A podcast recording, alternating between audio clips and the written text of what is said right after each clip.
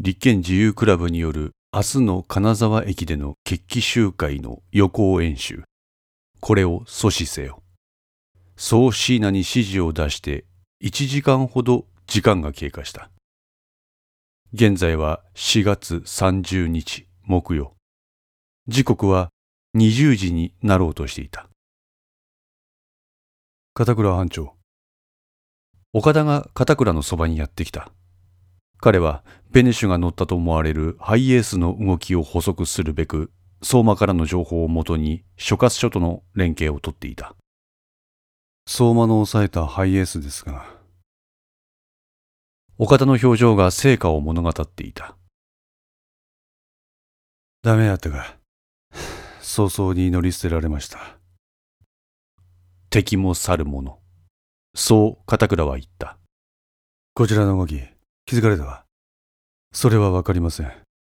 車が乗り捨てられていたのは金沢駅から1キロ程度離れた病院の駐車場です。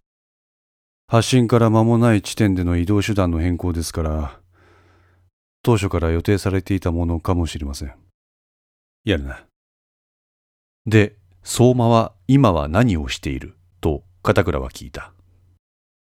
彼は古田さんと自衛隊の連中とで金沢駅の PB にいます。PB で何しとる？予想されるテロ行為への対応可能性を協議しています。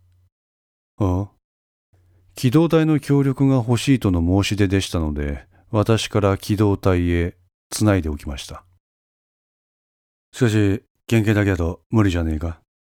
ん？と言いますと、想定されることから逆算して、県警の初代だけじゃ役不足にならんか？あ、それは。まあ心配すんな。そのあたりは今、松永課長が手を回しとる。え？公益の警察からの応援を要請。すでに中国四国管区から出発したと連絡が入っている。明日の朝には石川に入れる。いつの間に。岡田は特攻の秘匿性の高さと手際の良さを痛感した。警備部長には人員的なもんは心配すんなって言っておいてくれ。どんな警備体制も仕切るように、佐長と警視庁が人的、設備的にバックアップをしていますってな。ありがたい。おや、お前はあくまでも公安特化や。お前が機動隊の調整に手を取られると、監督が制御効かなくなってしまうやろ。本来の役割に専念してくれ。岡田は意味ありげな表情で笑った。それはそれとしてと片倉は言った。さっき、同盟理事官から連絡が入った。自衛隊との連携の話や。椎名の情報をベースに考えれば、テロが予定されているのは明日の帰宅時間あたり。場所は金沢駅あたりだ。それは自衛隊としても独自の情報網で共通の情報を把握していたようだ。基本路線は今までと変わらん。公安特化はテロ防止と関係者の一斉検挙。自衛隊はもしもの時に実力でねじ伏せる。今回その詳細が詰められた。と言いますと、自衛隊は独自のタイミングで動く。あいつらが動いた時点で、俺らはあいつらの指揮下に入る。岡田は驚きを隠せないでいた。この運用は政府において決定された。政府が？ああ。今更国会がどうとか言ってられんやろ。この運用をしくじると選挙どころか政府自体が吹っ飛ぶ。事の重大さはさすがに先生方もご理解いただけたようや。いや、とんでもないことになってきてますね。ああ、とんでもねえ。平和ボケのツケが一気にこの瞬間に回ってきたわ。市民の安全確保などは自衛隊にはできん。治安の維持は警察が請け負う。これは今までと変わらん。だけど、公安特化みたいな傍聴機関は自衛隊の特務と被る部分あるから、それは事態が発生次第、指揮系統を一本化するってことになった。具体的には自衛隊情報本部の下に公安特化は置かれる。それは片倉さんの特攻もですか？おい、今回のケースはな。しかし、うん、どうにも手続き事が多くなるだけのような気するんですけど。そこのところを道明理事官と松永理事官が調整なさった。と言いますと組織的には公安特化の上に自衛隊特務がある感じになるって言ったな。はい。つまり俺らは一時的に軍に編入されるってことや。あ、軍に？岡田、軍と治安組織の違いは？それは、主権防衛と民間防衛。ナショナルディフェンスとシビルディフェンス。俺らは主権防衛の方にもある。敵の撃破と国家の独立と領域を守ることに徹する。それを実現するために警察と軍隊とでは、その運用に明確な違いがあるのは知っとるよな。ポジティブリストとネガティブリストですね。日本政府は6年前の朝倉事件をきっかけに安全保障体制整備の政策転換を打ち出した。防衛予算を倍増させると同時に自衛隊の運用面での充実を図るため自衛隊法を改正。自衛隊のポジティブリストによる運用からネガティブリストでの運用に切り替えた。ポジティブリストとは許可事項列挙型であり、個人の権利をみだりに侵害せしめないよう配慮された平時対応の法律文である。一方、ネガティブリストとは禁止事項列挙型で敗北を避けるため最大限の措置が可能な戦時対応の法律文となっている。警察や消防はポジリスト。軍隊においてはネガリストでの運用が国際的に通例となっている。そう。軍隊に編入されるってことはネガリストになるわけやから、お前がさっき言っとった手続きことが面倒になるんじゃねえか的な懸念は払拭されるっちゅうわけや。うん。これはつまり岡田。どういうことかわかるな？片倉の言葉を聞く岡田の顔は冴えない。そん時は、俺らもためらうことなく、敵を殺傷せんといかん。これが岡田の顔を曇らせている原因だった軍隊ってもんは国家そのものや政権とか官庁とかのくくりじゃねえそこんところの頭を切り替えられんと片倉は真剣な眼差しで岡田を見つめる5秒10秒沈黙の時間が続いた死ぬぞ、全員。全員。ああ、全員や。お前だけじゃない。俺も、お前も、守られるべき民間人も、みんな死ぬ。この場に沈黙が流れた。片倉自身が自分に言い聞かせるように言っている。おそらく彼もまだ心の整理がつけられていないのだろう。ほやから、止めなならんがや。何としても。ほや。片倉さん。自分の名前を呼びかける声が聞こえた。椎名だった。どうした？立憲自由クラブの流れ、少しだけ変わってきましたよ。本当かと言って、片倉はタイムラインを見た。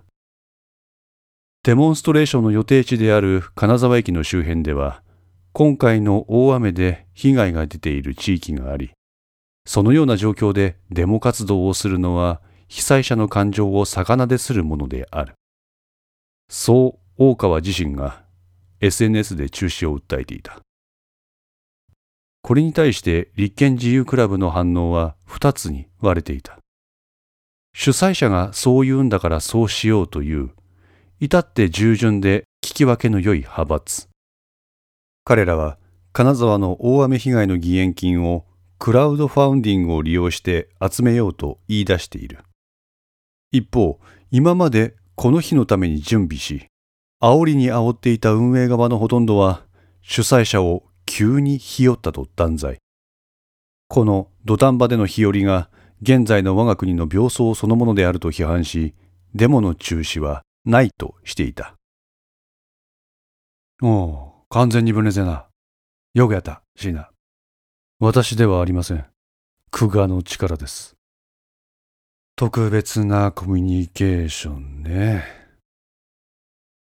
片倉のこの言葉に椎名は意味ありげに沈黙を作った。ここで畳みかけましょう。畳みかける？デモ推進派と中止派の双方を煽ります。どうやって？富樫さんの力が必要です。何？片倉と岡田は言葉を失った。富樫さんはすでに SNS の監視をなさって、誰がどういった影響を持っているか私よりもご存知ですから。なぜそれを？時間はありません。理由を探るよりも先に富樫さんに指示を出してください。岡田はその場から電話をかけた。椎名、お前さん、何をどこまで知っとるんや？何をどこまで話せば私は片倉さんの信頼を得られるんでしょうか？てめえ岡田が片倉の二の腕を掴んで気持ちを落ち着かせるようになだめる私は何も知りません。ただなぜかそういった情報が私のもとに入ってくるだけです。何やら感情を煽るような言葉だ。さすがの片倉もこれは椎名の罠であると感じ取ったのか無言を決め込んだ。椎名富樫さんには SNS の対立を煽るよう俺から指示を出した。岡田がマイクに向かって言う。ありがとうございます。しかしこの対立がデモを中心にまで持っていけるとは限りません。おそらく一部の先鋭化した連中が行動を起こすことでしょう。ですが当初予定されていたよりも大幅に少ない人員になることが見込まれます。そうすれば明日の影響は少ないものにとどめることができるでしょう。立憲自由クラブの SNS を常時監視して主催者の動きを注視してください。了解した。通話はここで終わり椎名はトイレへと席を外した全部知っとるそう思って接しましょう。いちいち椎名の言うことに反応しとったら身が持ちませんよ。はあ、そうやな。化け物です。俺らは化け物と対峙しとるんです。ああ、化け物や。問題はこの化け物が組織の一部ってところです。我が国はとうとうこの化け物らと向かい合って戦う。なあ、岡田。はい。これ、まるで漫画やな。漫画ですか。ああ、少年ステップってあったやろ。あそこの漫画ってラスボス倒したら次のシーズンでさらに強いラスボス登場やがんや。ああ、ラスボスの無限ループですか？ああ、そうそうそうそう。もしもそうだとしたら、この連載いつ終わるんでしょうか？あー作者次第じゃねえんかね。作者って誰なんでしょうかね。まあ普通に考えたらシーナの背後にあるオフラーナであり、その上の椿さんの指導部ってことになる。岡田は黙る。どうした？片倉さん。それって普通に戦争ですよ。椿さんと我が国の。そうやな。今日日正直言って国と国とが戦うなんて考えられません。あの国に何の得があるっていうんですか？実際椿さんと我が国は現状友好ムードが漂っていたじゃないですか。それを隠れみのに奇襲とか？いやいやと岡田は彼の意見を否定した。そもそも椿さんと日本は地理的にも離れています。歴史的にもそんなにつながりがありません。冷戦時に椿さんは一方的に我が国を敵国認定。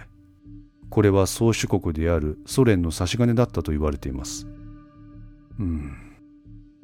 基本受け身なんです、椿さんは。独力で何でもできるような国じゃありません。ソ連崩壊して独立したとはいえ、あの国は旧ソ連の手助けなしでは何もできません。椿さんが我が国に戦争を吹っかけるってことは、ロシアがそれを望んでるってことにもなります。それに我が国に戦争を吹っかけることは同時にアメリカにも戦線を布告するってことになりますよ。椿さんの秘密警察が計画したテロ。これが成功、もしくは実行されたとすれば、岡田の言う通りになる。それは特定の地域の紛争にとどまらず、最悪の場合、米ロを巻き込んだ大戦の火蓋が切って落とされることになる。こんなもの、椿さんも旧宗主国のロシアも望んでいないのは明らかだ。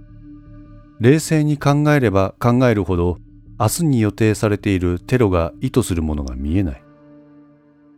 そもそも椎名はなぜこのテロを実行するに至ったのか。もちろん彼は椿さんの一つの駒に過ぎず、テロの意味するもの、戦略的なものまでは知らされていないだろう。わからん。いつになく力ない様子で片倉はつぶやいた。慢性的な人材不足を補うために、教育水準の高い優秀な人材を獲得する。それが日本人の拉致。そういう説もあります。それくらいどうにもならない国なんです。あそこは。確かにそうや。でも、確かにこのテロの筋書き。一体誰が作者なんでしょうか。指導部じゃないとしたら、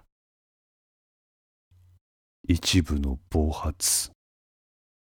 片倉は SNS のタイムラインを見ていた。立憲自由クラブの中は二つの意見に割れていた。